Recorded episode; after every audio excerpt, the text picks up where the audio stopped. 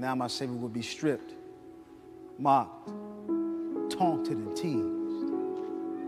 The soldiers now spat on him and beat him. Jesus, the Son of God. Hail, the King of the Jews, they yelled. Hail indeed. They would leave my Savior away to crucify him. It's a place of the skull called Golgotha. Up the hill with the cross on his back, my Savior approached death, ever resolute, ever sinless, ever Emmanuel, God with us, undeserving of it all, yet taking it all for me. Drive nails into his wrist, yet he hadn't given up.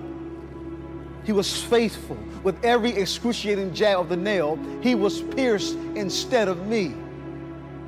Now the other wrist instead of me. And now my Savior, now hanging on the cross instead of me. Christ took the ultimate punishment, death, separation from his Father, complete abandonment instead of me. The one who was full of sin, flawed, and deceitful.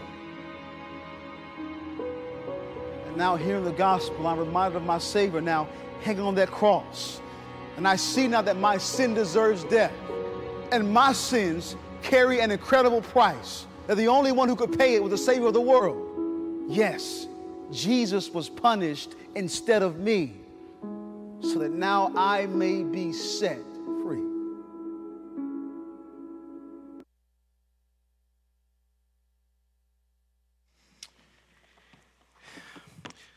Well, all God's people said, Amen.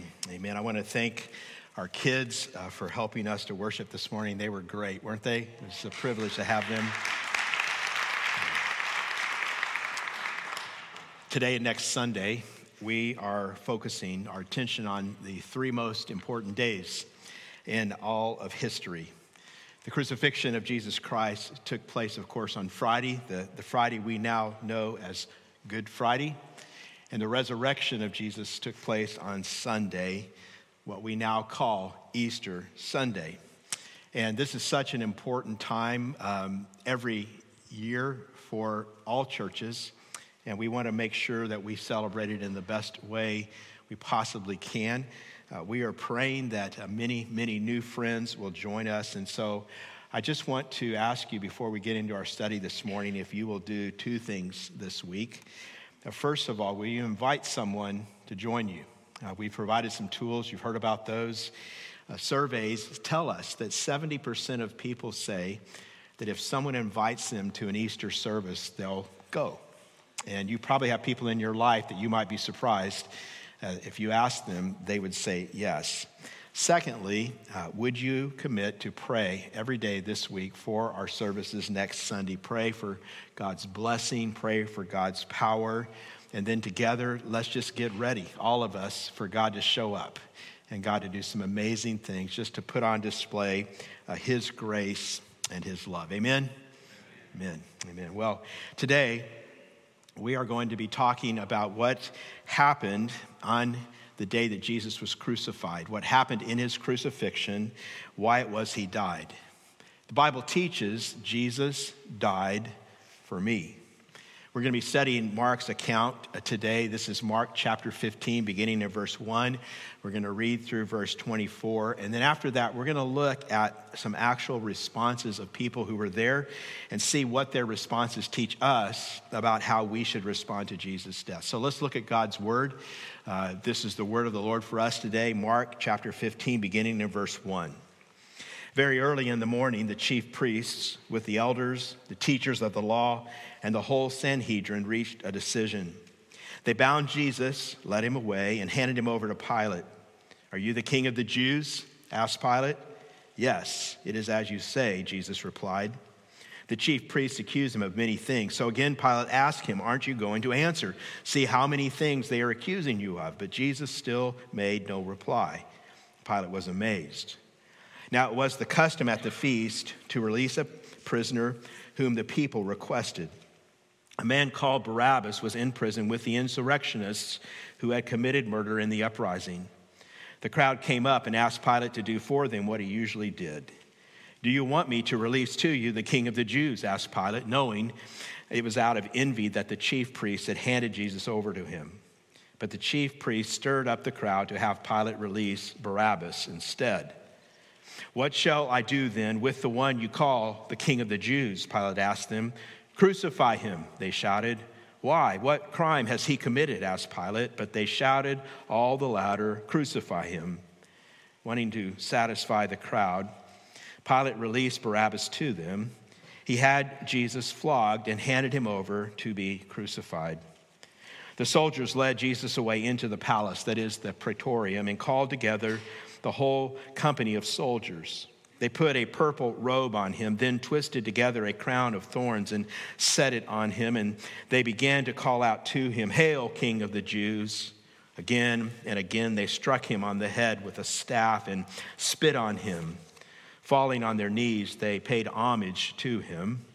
And when they had mocked him, they took off the purple robe and put his own clothes on him. Then they led him out to crucify him. A certain man from Cyrene, Simon, the father of Alexander and Rufus, was passing by on his way in from the country, and they forced him to carry the cross. They brought Jesus to the place called Golgotha, which means the place of the skull. Then they offered him wine mixed with myrrh, but he did not take it. And they crucified him. Dividing up his clothes, they cast lots to see what each would get. This is the word of the Lord, and all God's people say, Amen. Amen. Jesus died for me. The death that Mark describes in these verses was horrific. Verse 15 tells us that it began with flogging. The first century Jewish historian Josephus tells us Roman flogging commit, consisted of a soldier using a whip made of nine leather straps, and each strap would have a lead ball at the end of it embedded with glass or bone or rock fragments. They would stretch the victim out for full exposure and they would begin to beat the flesh, almost like tenderizing a piece of meat. Many whips had metal hooks that would burrow into the flesh of the neck and the shoulder, the back, and the legs of the victim. And the executioner would tug on the whip, making sure those hooks dug in, and then he would violently pull them back, ripping the flesh off the body.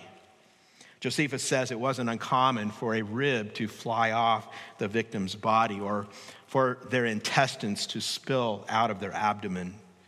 Many men never made it through the scourging. Verse 17, we are told the soldiers put a crown of thorns on Jesus' head, which they would have beat into his skull with a club.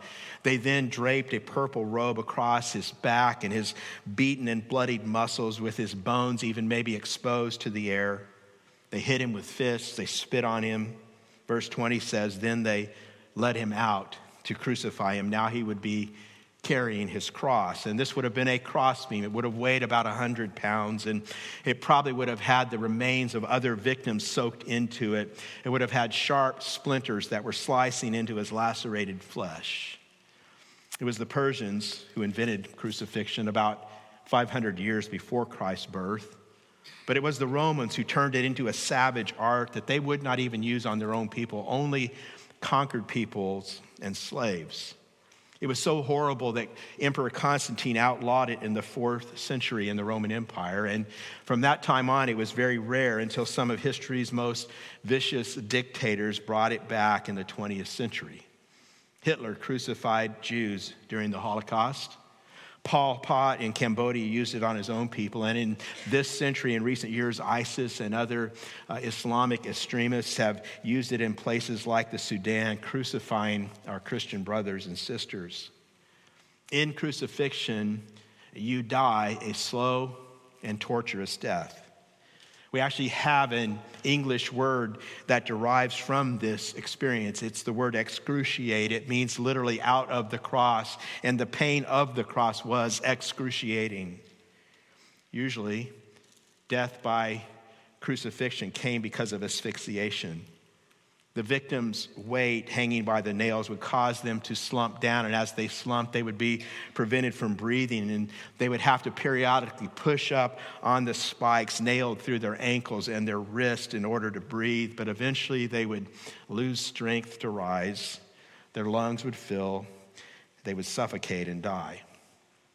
Josephus said it caused such surges of pain that men went in and out of shock, losing consciousness and control of body functions. And some men, to end their agony, would intentionally allow their bodies to slump and to self suffocate. Crucifixion was also a tool of, of public shaming and control. It was always done in highly trafficked areas where as many people possible were able to see it. And thus, it would also attract the, the scum of society the thugs, the low lives, the people who would gather for no other reason but to ridicule the victims on the cross. Sometimes crucifixions would go on for days. And then after death, the Romans would leave bodies on the cross so that carnivorous birds and animals would devour the corpses, thus adding to the disgrace of the death. The Roman historian Cicero said that crucifixion was so horrific, decent Roman citizens should not even speak about it.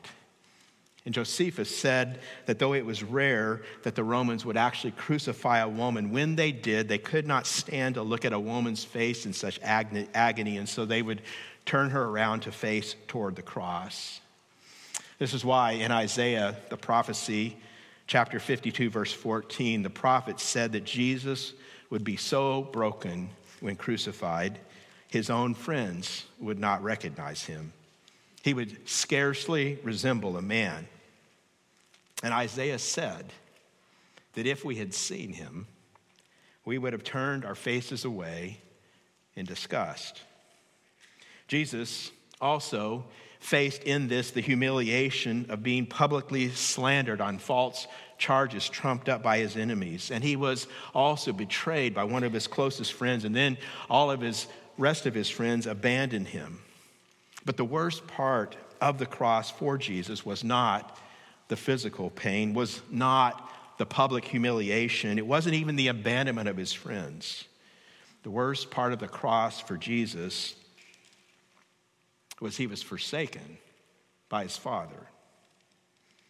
All of the Jewish people would have known the verse written by Moses more than a thousand years before. Deuteronomy 21 23 says, Anyone who hangs on a tree is cursed by God. And it was the thought of being forsaken by his father that made Jesus stagger in the garden. This was the reason why on the cross he cried out in agony, My God, my God. He didn't cry out about his physical pain or about his friends rejecting him. He cried out about his father forsaking him. Just think about that. Jesus faced the worst things a person could ever face rejected by his own people, unjustly sacrificed for political expedience, abandoned by his closest friends. But on the cross, he doesn't cry out, My body, my family, my friends. What he cries out is, My God, my God, why have you forsaken me? Because you see, compared to that, Everything else he endured was minor. So, our question today is why? Why did Jesus have to go through this? And why was it so bloody? This is actually one of the top pe- questions that people who aren't Christians ask. They look at the cross and they say, This doesn't make any sense. Why all the blood? It's also something that causes a lot of people trouble with Christianity. In his 1894 autobiography, Mahatma Gandhi wrote, I can accept Jesus as a martyr. His death on the cross was certainly a good example. But that there was anything else to his suffering, say like dying as a substitute for sinners, Gandhi said, This my heart can never accept. A few years ago, there was a cover story in Time magazine uh, that said, uh, had a theologian who said that the idea that Jesus had to die for our sins, he called it cosmic child abuse. He said it was a primitive idea, a, a vengeful deity that must be appeased, who, who vents his wrath on his innocent son. This theologian said that's not a God of love. That's the Old Testament God. That's like God in his junior high years where he can't really control his anger. But the New Testament God, He's matured now. Now he, he forgives without blood. And this theologian said that's just an archaic story for a previous time written for a primitive people. We need to move on. And a lot of people think that the whole story of the cross was just invented to make people feel guilty. It was just a, a ploy used to coerce people into acting in the right ways. Was kind of something we actually saw around us back in 2004 when the movie The Passion of the Christ came out. A lot of people went to see that movie, and I was pastoring here at this time, and we saw it, and other places around the country saw it after that movie came out, and a lot of people went to see it for a short time. Just a few weeks, church attendance surged. And it was like everyone felt guilty. It was like everybody who watched the movie said, We did that to Jesus, so we should go to church. Didn't last very long. See, some people think that, you know, we, we just bring the, the cross up like, you know, once a year or so, just so people will, will, will feel guilty. Well, here's my question today Why did Jesus have to die? Why was the cross so bloody? Why is the cross the center of the Christian faith? Why, why, why did Christians choose that the cross become the one symbol they would be known by for the next 2,000 years? And kind of think about it. It's, it's sort of like we decided to form a club today and we, we decided to choose as our club logo an electric chair. We put the electric chair on our t shirts, and we wore those. We, we put it on our necks, on a necklace, little, little piece of jewelry. It, it would horrify anyone who saw it. But for us, that logo would mean everything. So why? Why would Christians choose this disgusting and humiliating symbol as the centerpiece of their faith? I want to show you this morning three reasons that are drawn from this passage we have just read. Here's the first one. You can write it down in your message notes in the app or wherever you're taking those notes. The cross shows us Jesus substituting himself for us. This is the first and the most important reason. Now, you may have noticed in the midst of this story, actually in verse 7, we, we meet this character by the name of Barabbas. And if you've been reading the Gospels, you've never met him before this point, and we never hear about him after this. We only know that he was condemned to die, he was awaiting execution. But we read that Pilate gave the crowd a choice. It was something he did every year at the Passover as a favor to the Jews, these conquered people trying to keep the political peace. He would allow them to, to discover or to, uh, to choose one prisoner who would be released. And this year it was either Jesus or Barabbas, and they chose Barabbas. So that means Jesus on this day took the place of a man who was condemned to die for murder. Because Jesus died, Barabbas walks away free. And it's remarkable. Think about this. It's remarkable how all of the things Jesus was falsely accused of, Barabbas actually did. It was Barabbas who had led a rebellion against the Romans, trying to make himself king. Verse 6 says that he was an insurrectionist. Jesus, on the other hand, he was the rightful king, but it was Jesus who was executed as a usurper to the throne. Barabbas was a murderer. He, he lived his whole life for himself. Jesus had lived his whole life for others. He had lived in perfect obedience to God. His whole life was about giving and healing and feeding, taking care of people. And yet it was Jesus who was executed for being a blasphemer, for being a criminal. Barabbas got to walk out that day into total freedom as if he had done nothing wrong. And that means the only way to understand this quite literally is Jesus and Barabbas traded lives. Jesus got what was coming to Barabbas. Barabbas got what Jesus deserved and had earned. See, this is what the cross means for us. We actually see it even in his name. Barabbas, this Aramaic name, is actually a combination of two words. Bar means son, and Abba means father, or it means man. So Barabbas' name is showing us that he is a representative of every man. He's the son of every man.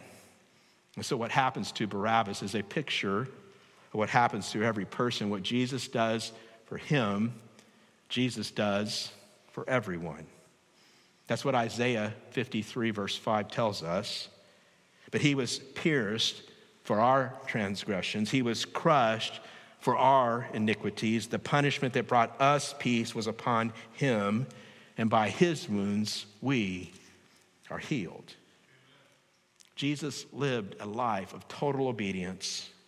Even when he's on the cross, he, he cries out, My God, my God. He, he doesn't even there curse God. He remains loyal to his Father. He's still praying, Not my will, but yours be done. And I hope you hear it. This is the gospel. This is the good news. Jesus lived the life I was supposed to live, and then he died the death I was supposed to die. He did it in my place. Jesus died for me. This is the only explanation for what is happening. Now, I know that some of you will think about the cross, and maybe this thought has run across your mind. Why couldn't God have, you know, just forgiven us? Just let us go. I want to walk you through something. I want you to think about this. No one ever forgives without payment. Forgiveness is always costly. I'll give you an example. Someone borrows your car and they wreck it. You have two choices. One, they can pay for the damages, or two, you can forgive them. If you choose number two, what you are saying is not that the car won't be repaired. What you are saying is, I will absorb the cost for what you have done. See, the cost doesn't just go away. Forgiveness means you absorb the debt yourself. You say, well, okay, well, but what about forgiveness that doesn't involve money? How does that still cost? Well, think about this. Let's say someone at work lies about you, ruins your reputation, and you end up missing a promotion you should have received. Later on, you discover this. Now you have a choice. You can go after them, you can prove that they're a liar, you can be angry at them, and you can pay them back. And even if you don't actually do anything to them, the anger you harbor in your heart is a type of payback. You are saying through that, you don't deserve a relationship with me. I'm going to fantasize about your harm. I'm going to think bad thoughts about you. I'm going to punish you by hating you. And you may not actually do anything, but you're still trying to pay them back. And by the way, are you hearing the language we all use? Pay them back. We can't get away from that language because it's inherent in the reality of what's happening. You have a choice, and your other choice would be to forgive. And if you forgive, and if you've ever really had to forgive something that was, you know, deeply painful, you know that that forgiveness is extremely costly.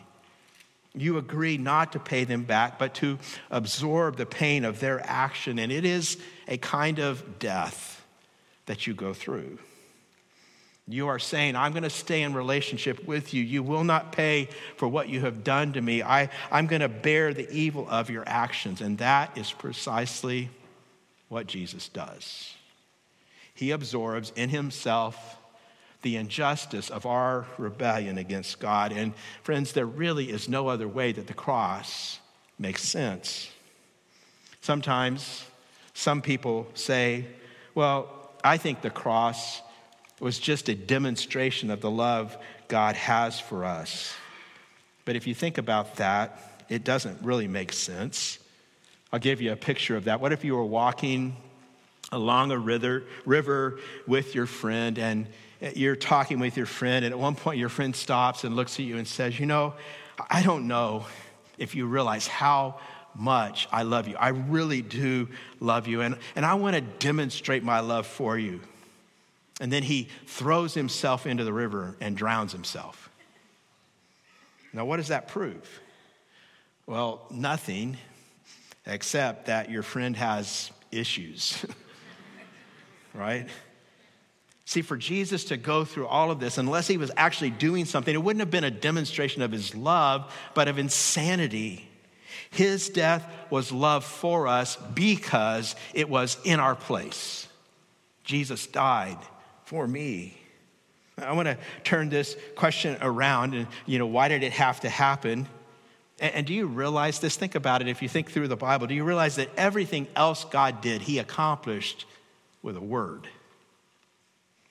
When God wanted to create light, he, he didn't run into a lab, work on experiments for three days, and come out and say, Here's some light.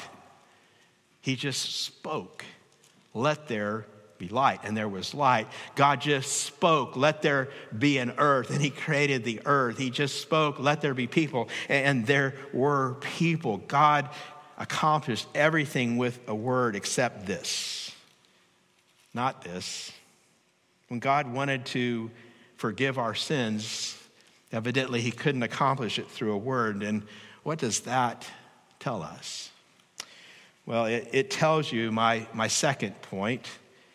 The bloodiness of the cross is there to show us something. And I'm going to borrow a phrase from the Apostle Paul the cross shows us the sinfulness of sin. Paul uses that phrase in Romans 7. It's kind of like saying the badness of bad. It's like maybe you could say there's a cold virus and a coronavirus, and both are bad. But if you just call them both bad, you, you don't really realize how bad the coronavirus is. So when he says, I want to show you the sinfulness of sin, he's saying, I, I don't think you understand how bad, how sinful sin actually is. Think about blood. You know, people despise, they're, they're offended by the blood of the cross, and that's actually the point. You hate blood. Blood grosses you out because sin grosses God out. It was how God demonstrated to us the sinfulness of our condition and the badness of who we were. See, the cross is what it is because our sin against God is what it is. See, many, many people, they, they don't really want the cross to, to be for our sins because they don't want to see our, our, sins as major. They, they want us to see our sins, particularly their sins, as something minor. It's not really that bad. And so we do things like we try to say the cross is just about a demonstration of love, and it's not the, the penalty for our sin. But the reality is, the cross is putting our sin on display for us and saying to us through the cross, This is your sin. This is what you deserve. And it might be really easy for you to look at a guy like Barabbas and say, Well, I, am not really like that. But the cross says, Think again. This wasn't just for Barabbas. Jesus didn't just die like this for Barabbas' sin only. He died because of your sin, my sin, our sin. Jesus died in our place. A few years ago, uh, Oprah endorsed a, a, very popular book called uh, A Course in Miracles. In that book, the author says we, we must learn to put out the ideas of sin and condemnation. God doesn't forgive give because God never condemns. Do not make the pathetic mistake of clinging to an old rugged cross. And I want to say to you, as your pastor, never quit clinging to an old rugged cross because it is your only hope. And the cross stands in absolute contradiction to that statement. The cross says, I know you don't like it because you want to see yourself as a good person. The cross says, uh, if you want to know heaven's verdict on your life, then look at the blood. That is heaven's verdict on you and on your sin. I was trying to come up with an analogy, and you know, we, we like to think things about ourselves and other people. Well, that's a good person. I'm a good person. You know, we're, we're good people. We do some good things. I want you men to imagine this. Imagine if another man seduced your wife. And you somehow saw this man as he was checking your wife into a hotel. They were there, you know, checking in. And, and you notice as he checked in that he gave the, the bellhop an extremely generous tip. And that's a good thing, right? It's a good thing to be generous. But in the context of that betrayal and that unfaithfulness, an act of generosity, it seems like nothing, right? It's just trifling. In, in, in, that type of wickedness and betrayal, to be generous doesn't mean a thing. See, what, what bothers you in that analogy is just a small picture of how our unfaithfulness to God seems, so that even our best works, our good works, are, as Isaiah 64 6 says, like just filthy rags to God. The verse says, All of us have become like one who is unclean, and all our righteous acts are like filthy rags. And we like to somehow kind of like hold up our generosity to the bellhop in front of God and, and hope he thinks it's okay. And God says, You've lived a life of rebellion against me. You wanted to make, take, make the rules for yourself and live your life for yourself. You wanted to use all of my blessings, everything I've given you, and make it all about you. you you cannot talk about that as if it were no big deal. See, the cross shows us the sinfulness of sin. Sometimes people talk about losing their faith because of all of the suffering and pain in the world. But when they do that, they always make an assumption. They assume that this bad world is worse than all of us good people actually deserve. And they see God as the bad guy because God's like the cause of all the problems. He doesn't stop them. But the Bible says it's precisely, exactly the opposite. The Bible says this good world is better than any of us bad, sinful people actually deserve. In the cross, I see God's verdict on my sin and you know what? The fact that I got up this morning, that you got up this morning, the fact that, that you are breathing air, that your heart is pumping blood right now as you sit in that chair, that is an act of God's generosity and mercy and grace. A lot of times people look at what we call natural disasters, earthquakes and floods and tornadoes. They happen around the world. And, you know, people, people die. Sometimes thousands of people die. And when this happens, you will see all kinds of people saying things like, Where was God? Why did God let all those people die? And, and I don't want to belittle tragedy. I'm not demeaning tragedy at all, diminishing it. But the Bible's better question for you and for me right now is why did not an earthquake level Tracy last night? We have no claim on God's grace and mercy. See, if God is just, if this is what our sin deserves as we look at the cross, then it, it puts the entire world in an entirely different light. There's only one penalty that fits our rejection of God, and that penalty is death. And Jesus' blood shows us that. That's why Jesus died for me in my place. The cross was as bad as it was because our sin is as bad as it is. There's another truth kind of on the flip side of this, and some of you may be thinking right now, well, I just don't feel like God could forgive me for the things that I've done. They're so bad. You must understand also that the cross was what it was so that there would never be any doubt about how deep God's forgiveness actually goes. See, if the cross had just been minor, then, then maybe you could say that sin, my sin was so bad, Jesus' death didn't cover it. But the cross in reality shows you that no human being has ever walked on the face of this earth, that the death of Jesus is not sufficient to cover their sins. That's why Hebrews 7:25 says, "Therefore he is able, say able, he is able to save completely those who come to Christ through him. So please hear me if you struggle with this. There is no sin that puts you beyond the reach of God's grace. And the reason we know that is Jesus died in my place, in your place. You, you, may find yourself thinking it's humility to say, My sin is so bad, God can't forgive it. In reality, it's an insult to the death of Jesus. He suffered like he suffered so that the sinfulness of sin might forever be held high, put on display. He suffered so that you and I could always see how amazing the grace of God truly is. Do you know? Someone said this, I don't know who first thought of it, but do you know the only man made thing in heaven will be the, the wounds of Jesus. That's it. That means for eternity, there will be before our eyes a demonstration of the greatness of the mercy and kindness and grace of God.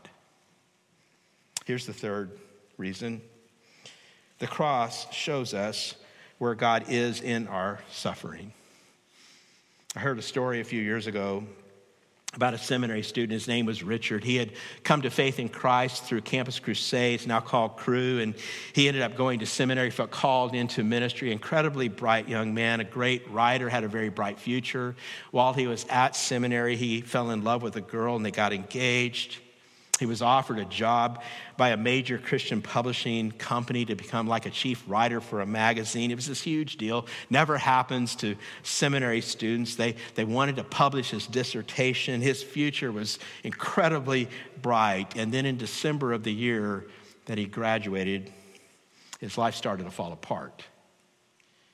First, his parents began the process of getting a divorce. And he prayed and he prayed for six months that God would keep them together, but it didn't happen. And, and then his mother developed terminal cancer and she died three months later. And then his fiance left him for another guy. And then that job was given to a lesser qualified uh, candidate who was the son of a company employee. Everything in Richard's life fell apart. He said one night he got alone and he was thinking, I have to meet with God. I'm asking, where is God? And he decided he was going to pray all night long. He started at about 11 o'clock and he said, I prayed and I wept and I sweated until 4 a.m. And at 4 a.m., he said, I stood up and I said, God isn't real. He said, I went, I got my dissertation, and I went outside to my grill and I turned it up and I laid that dissertation on the flames. And I said, I, he said, I have never had a more gratifying feeling than to watch that burn. It felt so good. I went and got my Bible and I burned that and I felt liberated. Uh, I got everything that I had with the name of Jesus on it and I burned it all. And he said, That night, I was born away from Jesus Christ. Where is God in suffering? What do you, what do you say to someone like that? Now, the cross doesn't tell you all the reasons that you go through suffering, but it does tell you what the reason is not. The reason for your suffering is not that God has abandoned you. And we know that because the cross, that God cannot have abandoned you. You see, in the cross, we see that it's not that God doesn't care, it's not that, that God is the cause of pain. The cross shows that God Himself enters into our pain, He endures our suffering with us. if you're philosophically minded, maybe you're wondering, well, how does that explain the problem of evil? I'm not telling you it does. I'm just telling you what it's not evil and suffering, they're not the abandonment of God because only God Himself could have gone through this and overcome this and accomplished this. So, whatever else you want to say, you must see that the reason for suffering and evil is not that God doesn't care or that God isn't there. Even the atheist existentialist philosopher Albert Camus recognized this. This is what he wrote in his essays. He said, Christ, the God man, suffers too with patience. Evil and death can no longer be entirely imputed to him since he suffers and dies. The night on Golgotha is so important in our, the history of man only because in its shadows, the divinity ostensibly abandoned its traditional privilege, lived through to the end, despair included, the agony of death. Let me put that this way if you have a God great enough to be mad at for not preventing evil and suffering, you have to, at the same time, have a God great enough to have reasons for allowing evil and suffering that we cannot discern. Can't have it both ways. God is either infinite or he's not. Well, you say, well, how do we know if he has a good reason? Well, Camus actually is saying that though we can't know God's reasons for allowing evil and suffering, we have this remarkable assurance that he does have reasons, that, that he himself has infinitely suffered with us, for us, on the cross. And the cross therefore proves that he is not indifferent to evil and suffering. John Stott, the British theologian, in his wonderful book called The Cross of Christ, said this. He said, I could never myself believe in a God if it were not for the cross. He said, In a real world of pain, how could one worship a God who was immune to it? Again, I, I cannot explain to you all the reasons why people suffer, but I can explain to you that it is not that God has abandoned you, that God is not with you. God knows, God cares, God is there. And we know that because of the cross, because in the cross, God has taken on himself the deepest pain. Again, Jesus was uh, betrayed by his friends, he was publicly humiliated, he was the victim of the worst injustice. He was left alone and abandoned, and, and he died. And the truth is, if he, if he did it all for you, then you can know, be assured that He has not abandoned you when you are in pain. See, the cross shows you that even when it was our evil that caused God pain, His arms remain wide open to us. And that's why you must always cling to the cross in the midst of pain. We, we never understand how much God loves us apart from the cross. Now, before I wrap this up, I want to I want to show you how, you will respond to the cross. And, and basically, it's going to happen in one of three ways that are all in this text. And the, the, the first way shows up in Pilate. Pilate embodies the first response. And Pilate, we see he's more concerned about the crowd's opinion. It's kind of an interesting thing that scholars have puzzled over. We see this, this Roman pagan centurion, and he's convinced of Jesus' innocence. He says so, he believes in Jesus, but we also see that Pilate is more concerned about the crowd's opinion. Maybe you remember this scene from that movie, The Passion of the, the Christ, where uh, Pilate is in his chambers. He's arguing with his wife, and his wife says to him at one point, You know, you know Jesus is telling the truth. And Pilate says, I know he's telling the truth. But then he points outside to the angry mob and he says, But those people are my truth. In other words, deeper to me than the question of Jesus is this other issue over here. See, I, I cannot think of anything that describes more people in our culture than Pilate. There's so many people who will say, well, of course, Jesus was a good man. Most people say he was the greatest teacher who's ever lived. Uh, very few people want to see themselves. I mean, almost nobody would want to see themselves as like part of the crucifixion team. That they say, I believe he is who he says he is. But I don't believe in him enough to let him turn my world upside down. I have a deeper truth. And my deeper truth is success in my career. My deeper truth is finding the right kind of relationships or family and achieving the things that I have set out for myself that I want to achieve. And so, you know, like if Jesus can come and, and he can fit into my life what I want to do, great. But if not, well, I'm not that interested. And people like this, they, they try to wash their hands. They try to say, I believe in Jesus but they don't give enough weight to that question. See, the cross is telling us that the most profound question you will ever face is what do I do with Jesus Christ?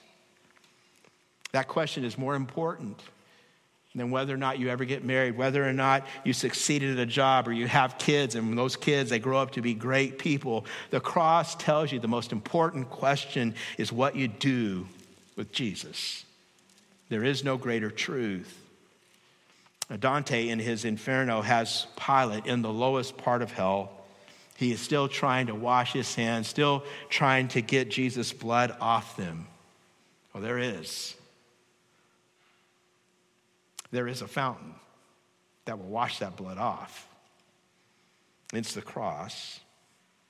You see, Pilate reminds us we can't put Jesus in a category The Bible says Jesus is Lord, and that means you must surrender to him as Lord of everything. Or on the other hand, if you don't, you join the crowd that says crucify him. He will not come to you in any other way. Jesus is either Lord of all or he's not Lord at all. You, you cannot have it another way.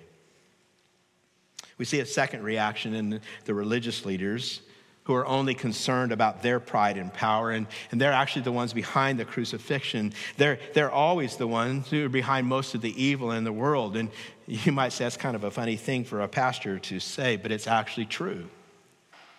Some of religion's critics, like uh, Nietzsche and Foucault, they're exactly right about religion when they say that religion caters to people's desire for pride and power because you know, when you feel religious, spiritual, you feel like you're superior to other people. And it's like I'm better than them, so therefore I can look down on them. And that means usually I think I can have some power over those people. And that's why the religious leaders hated Jesus. It says they envied him because Jesus wouldn't allow their pride. See, in the cross, the cross kills your pride. The cross shows you have no reason to be proud. I mean, how, how can you say the cross is what I deserve and still remain proud? See, a lot of people, they love religion, but they hate Jesus because Jesus strips away their quest for pride and power. The only real reaction I think that Mark's account allows us is, ironically, that of Barabbas. Because Barabbas just believes and walks free. It's so unbelievably simple, it looks like it can't be true. He, he just believes and walks free. Now, I'm not saying that he believes in Jesus. We, we don't know whether or not he ever did. I'm talking about what literally, historically, in reality, actually happened on that day. Barabbas was released, he, he walked free. Now, some of us, we don't know what to do with what Jesus says he wants to do with us. And kind of imagine this scene. Imagine the guard that came into Barabbas' cell and he told, he told him, You are free. But imagine if Barabbas said, Well, no, I, I need to stay here because I need to repay my debt to society. The guard says, Your debt is done. Jesus paid it for you. There's nothing left to do. Just walk free. And Barabbas says, Well, no, no, I, I want to become a good person and I, I want to stay in myself so I can work on myself, you know, and become better. And, and get some good habits, be a good person, then I'll go free. The guard says, Hey, if you want to become a good person, well, you can leave and do that, but just walk free. And that's really ultimately, finally, the only response you can have to the gospel. There is nothing left to do. Just believe. Just walk out of your prison cell of sin. Just believe and walk free. You don't need to stay there any longer. You can't stay there any longer. Jesus paid your debt, He paid it all. Just walk free. Now, I talk to people all the time who don't really get this. And how do I know? Well, it's because they are, they are living insecure about where they stand with God, and they'll say they believe in Jesus, but they're unsure. And it ends up, you talk to them, it's like, it's like they look at Jesus like he was a, a loan officer. I mean, a really nice one, but he's like a loan officer. And it's like, it's like they come to him, and it's like we, we've got this huge debt of sin, and you know, you want him to take you to heaven, so you want to work out a deal with him and you, he says to you, this loan officer, okay, I'll take you to heaven, but you have to do this and you have to do that, this and that. And you say, I can do that. And you go off and you try to do that, but you know, it doesn't take too long, maybe a year or so, you mess it all up, right?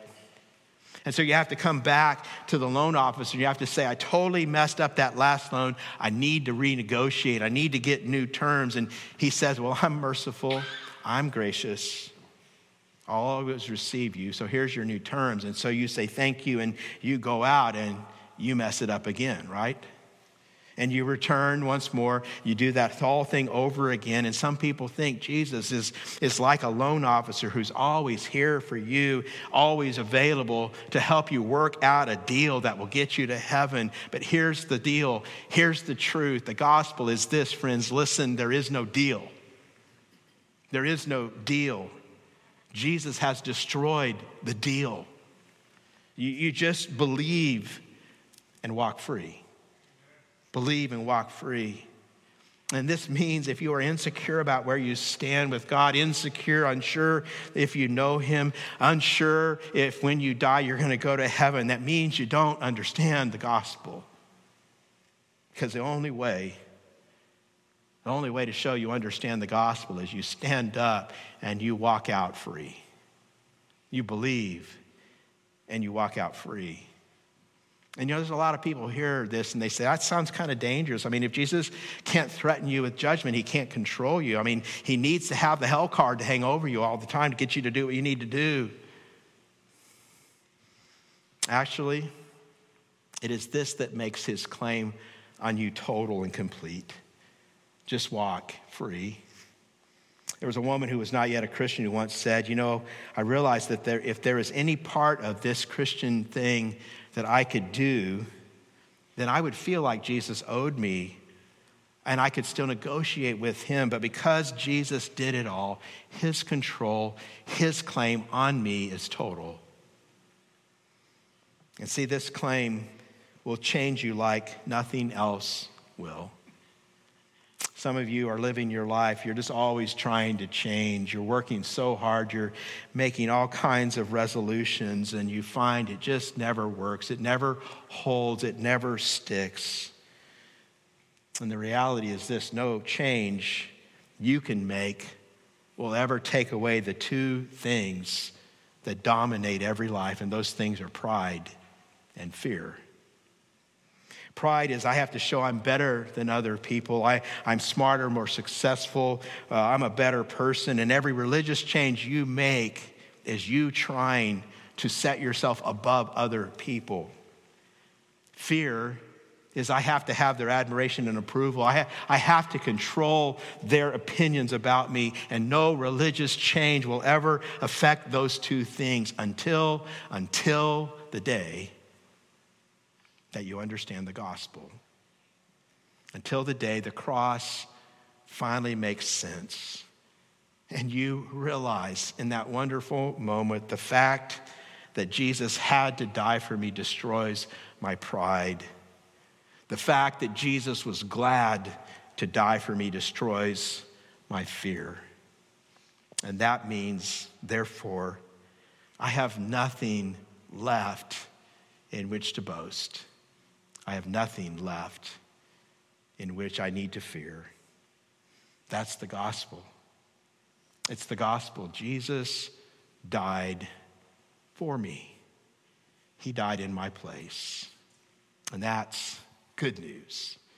Good news. Would you bow your heads as we pray together?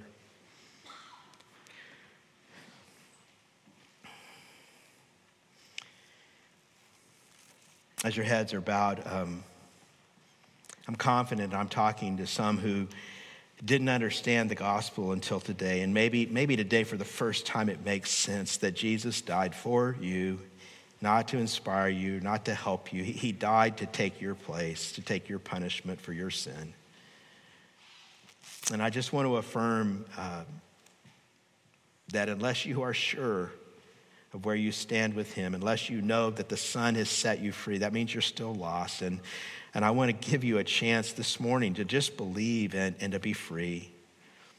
Apostle Paul says, if you confess with your mouth, you will be saved. Not might be, but will be. And it's not just a prayer you prayed, it's believing. See, the gospel is this that Jesus lived the life you were supposed to live, and he died the death you were supposed to die.